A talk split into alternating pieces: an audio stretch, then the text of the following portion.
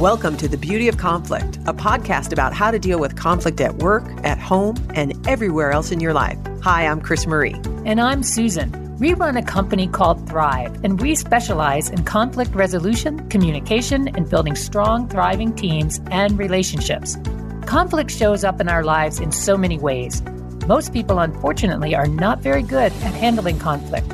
Most people have never been taught the right tools for dealing with conflict and then it leads to unnecessary friction, arguments, passive aggressive emails, tears, hurtful comments, stuckness, all kinds of things we don't want. We're on a mission to change all of that. We've spent the last 20 years teaching our clients how to handle conflict in a whole new way. We're here to show you that conflict doesn't have to be scary and overwhelming. With the right tools, you can turn a moment of conflict into a moment of reinvention.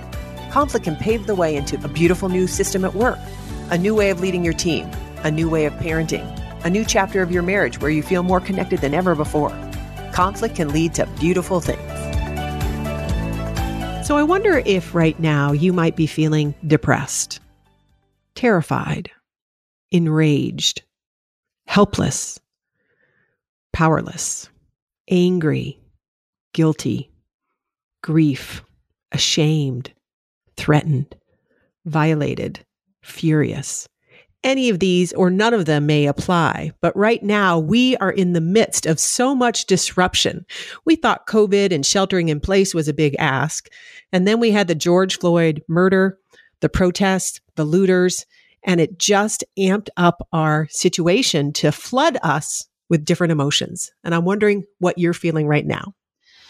And we do know that it's very possible that we have reached a moment where change is possible. And we see people out there wanting to take action, wanting to know what they can do and how to go forward and address some of these, frankly, age old historical issues of racism and injustice in our communities. Now, we're not going to pretend to figure out how to tell you how to handle racism. I mean, we're trying to work on that ourselves. But what we do know at the root of this is how well can we tolerate our own discomfort and feelings and find a way to move to where we could take disruption to dialogue and figure out ways to go from conflict to possibility to change. Because we really think no matter what the situation, it's really how are we dealing with this conflict? And what Susan and I have recognized is over the years, we have repeatedly helped people deal with conflict, no matter what the topic. And it's really learning how to deal with that tension inside yourself and the tension between you and another person and creating a space for you to speak up and also be just as interested in what somebody else has to say, even if they have a completely different point of view. And we know that is not an easy ask.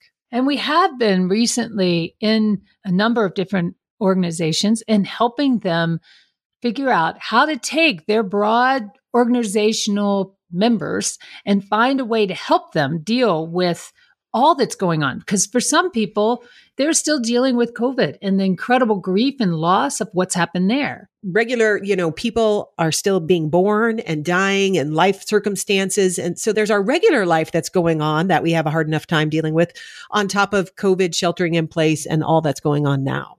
So we wanted to share with you just some of the things we've been offering in these organizations because we think they apply to you in your own home, with your family, with your community.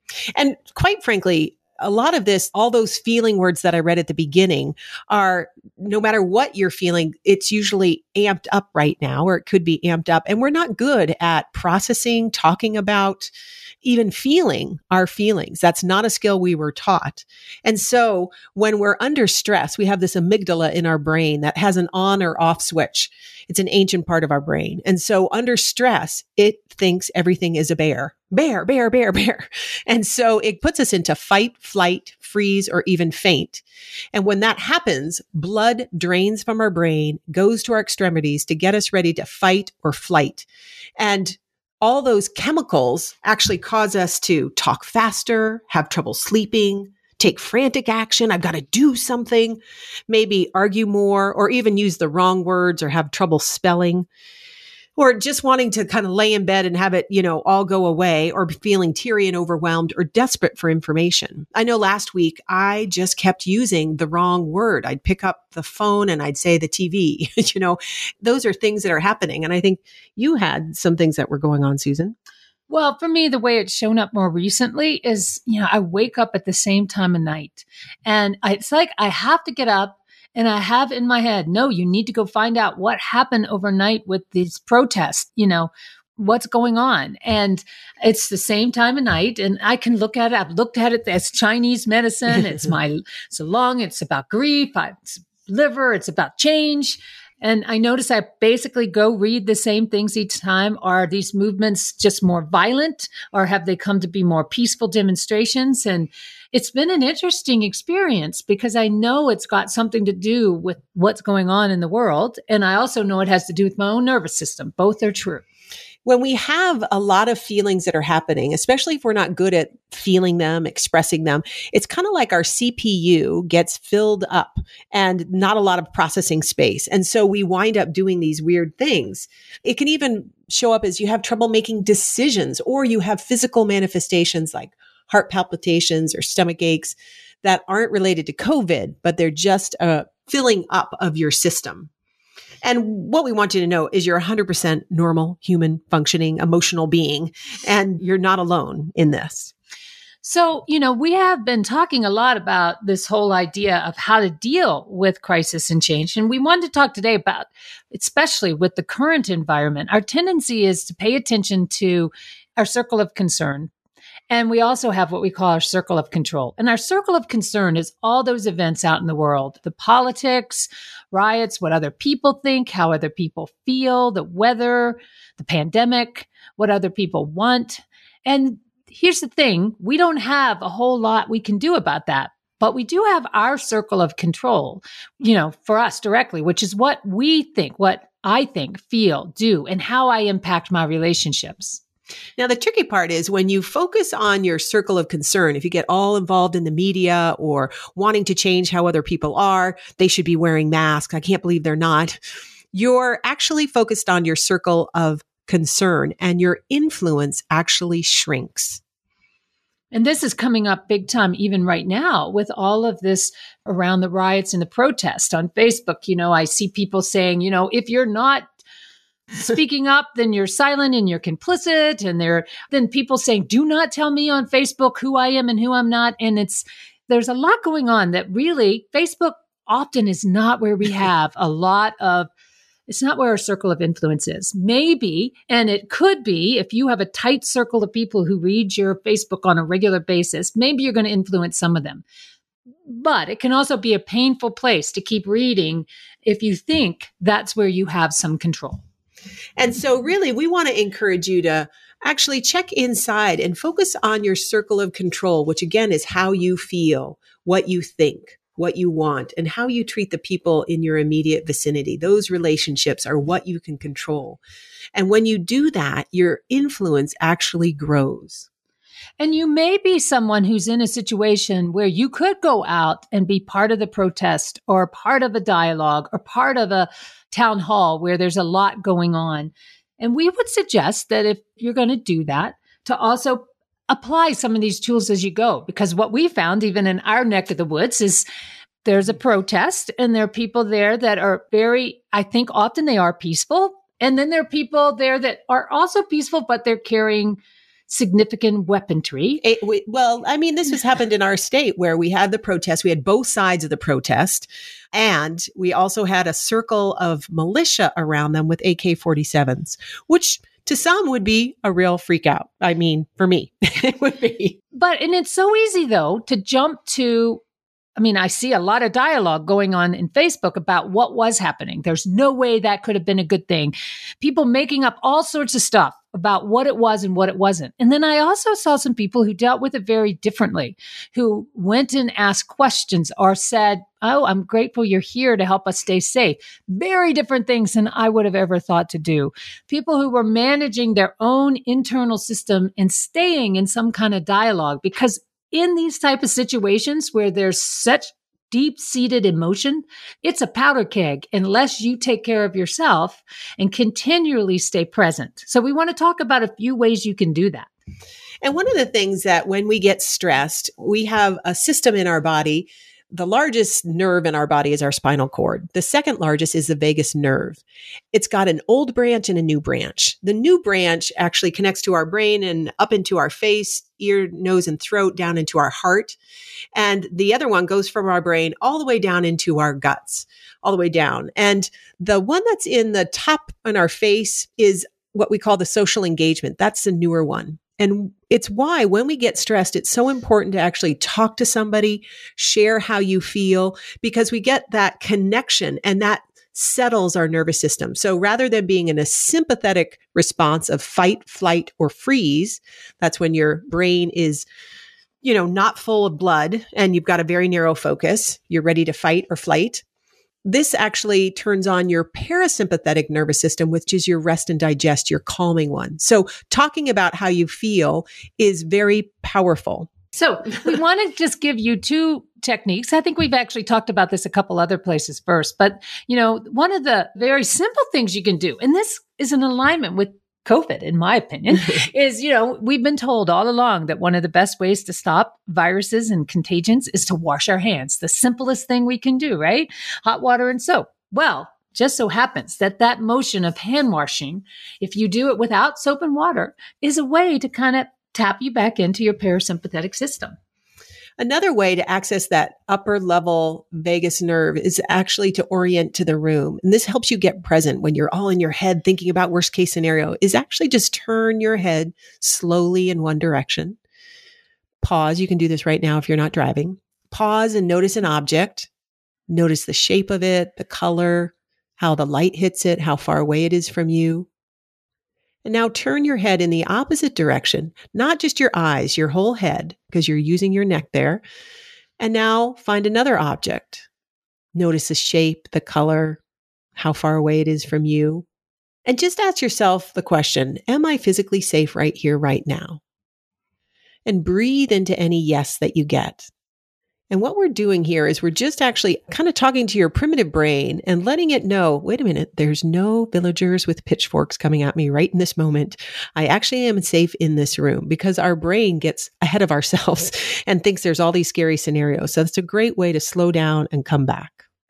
The other thing is to actually vibrate the lower portion of that vagus nerve. That lower portion, which is ancient, goes on quickly and comes off slowly. So we need to actively engage with it. And the way you can do this is with a breath. And it's called VOO. And what it is, anytime you take a big inhale and a longer exhale, you're helping turn on your parasympathetic rest and digest system. And what I want to add to that is having you make the sound VOO. I'm going to do it. And if there's nobody around, I encourage you to do it with me. And so, because you usually want to do three or four of these breaths. So you have a big inhale, exhale and make the sound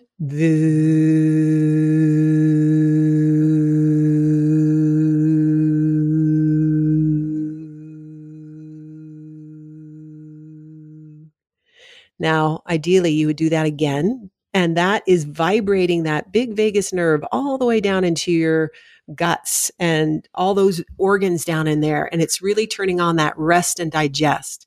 And you know you're under stress if you are having any digestive issues because that's often from a freeze response that happens with that nerve. And frankly, this is actually something that, you know, when Chris Marie talks more about this, and she didn't say this this time, but, you know, as an Olympic athlete, it was something you used to get ready for an event. Yeah, actually, a lot of these tools I was doing, I didn't recognize it, but now there's science behind it. And it comes out of trauma yeah. theory from Peter Levine as one of the experts in it. And also, you know, I know for me, and I'll just, you know, as we mentioned in our world of protests, we have our militia, which, you know, seem to be people who feel very strongly that they need to bring a lot of arsenal to an event. And that, it to me, I honestly will say is like unnerving and what it tends to bring up in me is my fight nature. Crazily enough, I get really mad at them. Not helpful because the last thing I want to do is have someone yes. get mad at somebody. Yeah. And so what has been helpful, if, you know, if I'm out and about and I am in my place of trying to speak up and be out to make a statement and I see that, the VOO has helped. It's so doing that breath, doing that breath, feeling my feet, taking, rubbing my hands, even in the hand washing things, things that will help me drop into a more parasympathetic present state, grounding in my shoes, feeling my feet helps to make sure that I'm not I have a different view of them. It's mm-hmm. like, well, wait a minute, the gun's not pointing at me. Wait a minute, something else may be happening here. It's like it gives me the ability to access something else. And Susan mentioned the last tool that we'll just share, which is actually feeling your feet. You can do this right now, again, if you're not driving. Mm-hmm. So wiggle your toes and swipe your feet and just bring your awareness down to your feet. We normally don't pay attention to our feet. And if you're a visualizer, you can imagine you have roots coming out of the soles of your feet or cement blocks, like you could feel them getting heavier and feel your seat in the chair. And if you're sitting against a chair, you can even rest in the support that's underneath you. And all of this is bringing down your brain to kind of the rhythm of your body and using that as a resource. And these are all tools you can do in environments where you may not even realize it's possible. like we have used these for years now in heated situations in boardrooms and organizations in couples workshops because there can be a lot of intense conflicts with couples and sometimes helping them just take a moment and do a couple of these tools before you try to have that conversation. That if you just went right into the conversation, you'd be going from a place of reaction. So just notice, and we encourage you, listeners, to try these out hand washing or hand wringing, feeling your feet, orienting to your space, and doing the VOO breath and feeling your feet in your seat are just some ways to slow down the fast pace of your prefrontal cortex that thinks it's the boss and it's really not. It's just a manager in your system. You're the CEO of you. So, we want to talk for a moment about emotional intelligence now. And emotional intelligence starts with really feeling your feelings. It's not about fixing, repressing, or overriding. In our years of working with couples, the one thing that we spend the most time on, because in a couple, we so much want to fix things and get it back to normal or make sure, uh, you know, abandonment and inundation are such big feelings that come up. This person's going to abandon me, leave me, or they're going to actually make me change. Okay. And helping people get that from just that place alone, if you try to fix it from there, you're going to either give yourself away or just override the other person. And it's not helpful. Now, take that from a couple. And this is also true in large community situations where there are very strong differences of opinion. You want to actually be willing to actually feel your feelings and not let that fear of being inundated or abandoned take you off of being inside yourself. And you might not relate to the inundated or abandoned, but you might relate to it's just not safe for me to feel. And so you try to repress them. And it's kind of like holding a beach ball underwater. Eventually that beach ball is going to pop back up and likely in your face. So feelings don't go away. They metastasize. We've said this in other podcasts. And so learning how to feel what you're feeling is key because it's going to help you make better decisions more in line with what's really true for you rather than trying to please other people or do the right thing or what you should do. Now, because we tend to believe that we can outsmart our emotions. No matter how smart you are, you're not going to outsmart your emotions. Plus, you actually really don't want to. And so, what you want to be able to do is feel your emotions, feel them deeply, listen, and become relational in them. You know, it makes perfect sense that people would be feeling grief because there's so much uncertainty and loss and even anger because we feel anger when we interpret an injustice or an injustice has been done. It's normal for anger mm-hmm. to come up. We have velcroed it so much to violence. And so we think anger is really bad. Anger is a healthy emotion that will spur us on to take action on our own behalf. And hopefully without hurting someone else, yourself, or property. That's using that anger to help you move forward.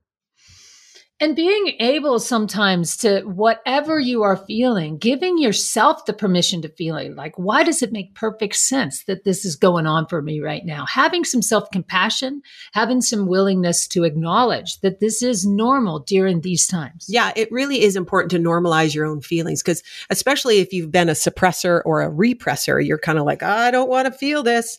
And it really makes perfect sense that you would be having a lot of emotional energy right now. The next step of this to make it relational is to be able to come into some sort of conversation or dialogue. sometimes the types of conversations you may be needing to have are going to be difficult. They're not going to be easy. And so we really believe in courage and how we define courage is we put our two magic ingredients, vulnerability plus curiosity, we think is courage. The courage to show up real, vulnerable and say what you think, what you feel, what you want, being willing to reveal that, even if somebody across from you has a very different point of view, but also being just as curious about how that person put the world together without thinking you need to agree or change.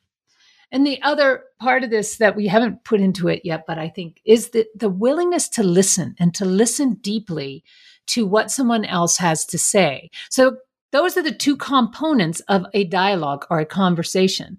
Someone speaking, sharing their story on a deep with vulnerability.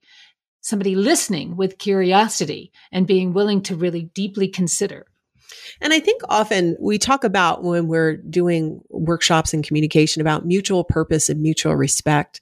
And mutual purpose is important for the entry criteria for a dialogue. If we need to be aligned about, I need to care about you, I need to care about me and our relationship. So if I don't care about our relationship, then I'm not actually going to probably treat you very well and it won't go very far. Mm-hmm. But if I care about our relationship, then I want to get through this, help set the stage for our discussion. And the second thing is mutual respect. And what's tricky is there's not one definition of respect. We think there's a definition of respect based on our own point of view, but everybody defines it differently.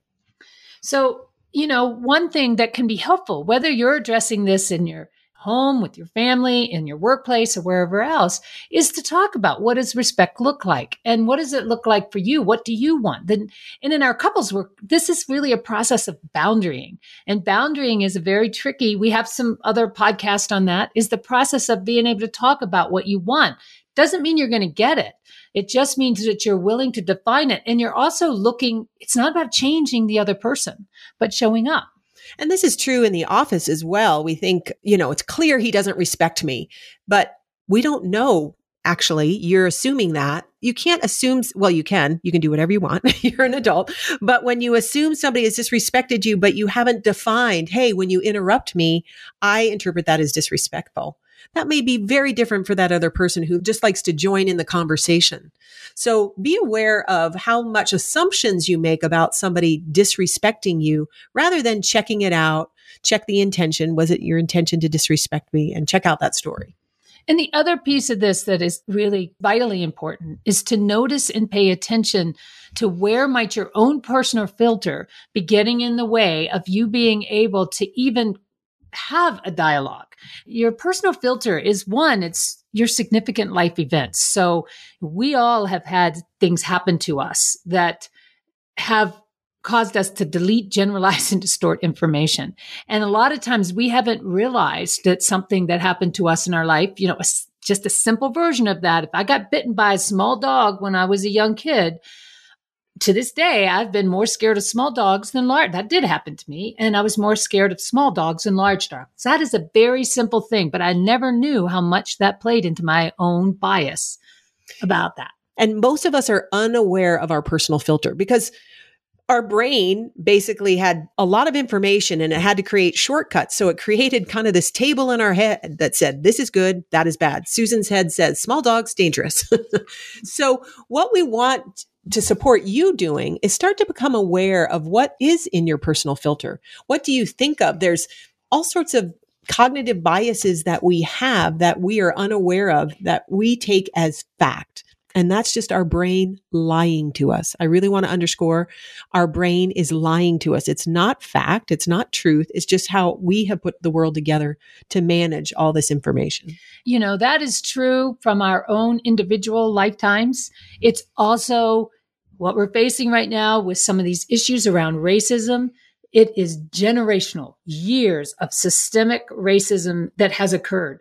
You know, now the best we can do is look at our own cognitive biases and really start to address them and own them and feel the shame, the guilt, whatever it is we feel from who we are and who we have become with some honesty and some compassion.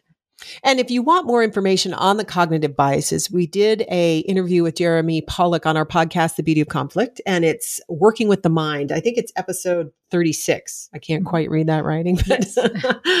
and so that's a great one where we dive into that a lot more because really until you can take ownership and understand your own personal filter, you're not going to be able to know how to check out your own story and shift things in the moment to really listening to somebody else.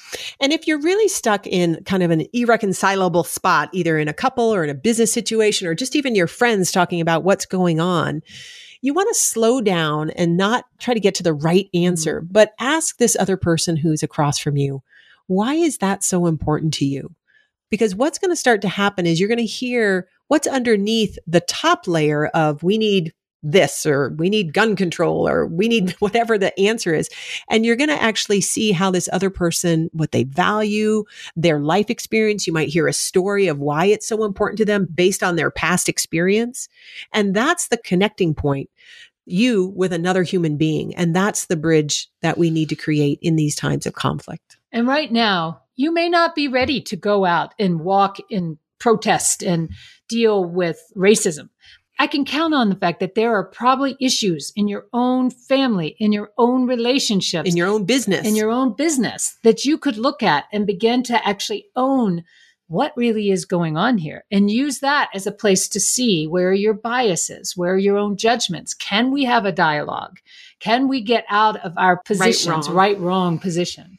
It really is about learning about our blind spots. And we can only do that in relationship to other people and dialogue. So we wanted to give you some tools. If you are having a hard time, you can also do some expressive writing. That's a great way to actually move through your feelings if you're not comfortable sharing them, but writing like, how do I feel about COVID? How do I feel about racism, money, health, whatever the trigger is, and just let yourself free write. And then the other thing that is also really good in trauma is shaking. Now we learned this from out in nature. If you watch animals, they, when something happens, they shake. And that is their way of discharging that energy. And so right now there is a lot of trauma that's going on. Now, you you may not relate to that word, but these things, these protests and the riots and the looting feel big and that's a form of trauma. And they may even resonate if you've been in past riots. Several people that I've been coaching, they were there when the 1968 riots or Rodney King. So there's lots of resonance that comes up. And so don't be surprised about that and talk about those and, experiences. And the biggest thing is, you know, watch what you tend to do. Like, you know, maybe you're like, if you are silent and not protesting, you're a problem really check that at the door because some people may not be protesting, but they're doing something else.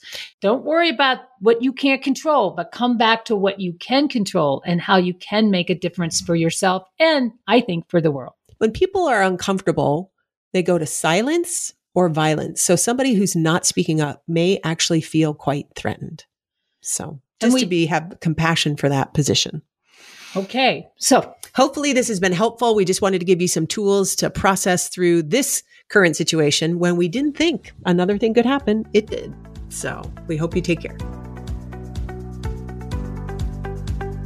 If you want to learn more about what we discussed today or how to deal with conflict more effectively, Susan and myself, Chris Marie, are both available for individual one on one coaching. We also offer couples coaching, which now, as we live and work 24 7 together, may be more important than ever. We continue to do our team facilitation, both live and now virtually. Let's get real. Until you've had a tough conversation over Zoom, you may not be building the trust you need on your team. For the next couple of months, we are offering free virtual trainings to organizations. Our goal is to support you, your team, and your business, both at work and at home during this pandemic. Right now, you can find short videos on my, Chris Marie's LinkedIn and Facebook with tips, tools, and inspiration. To contact us, email thrive at thriveinc.com. That's T H R I V E at T H R I V E I N C.com.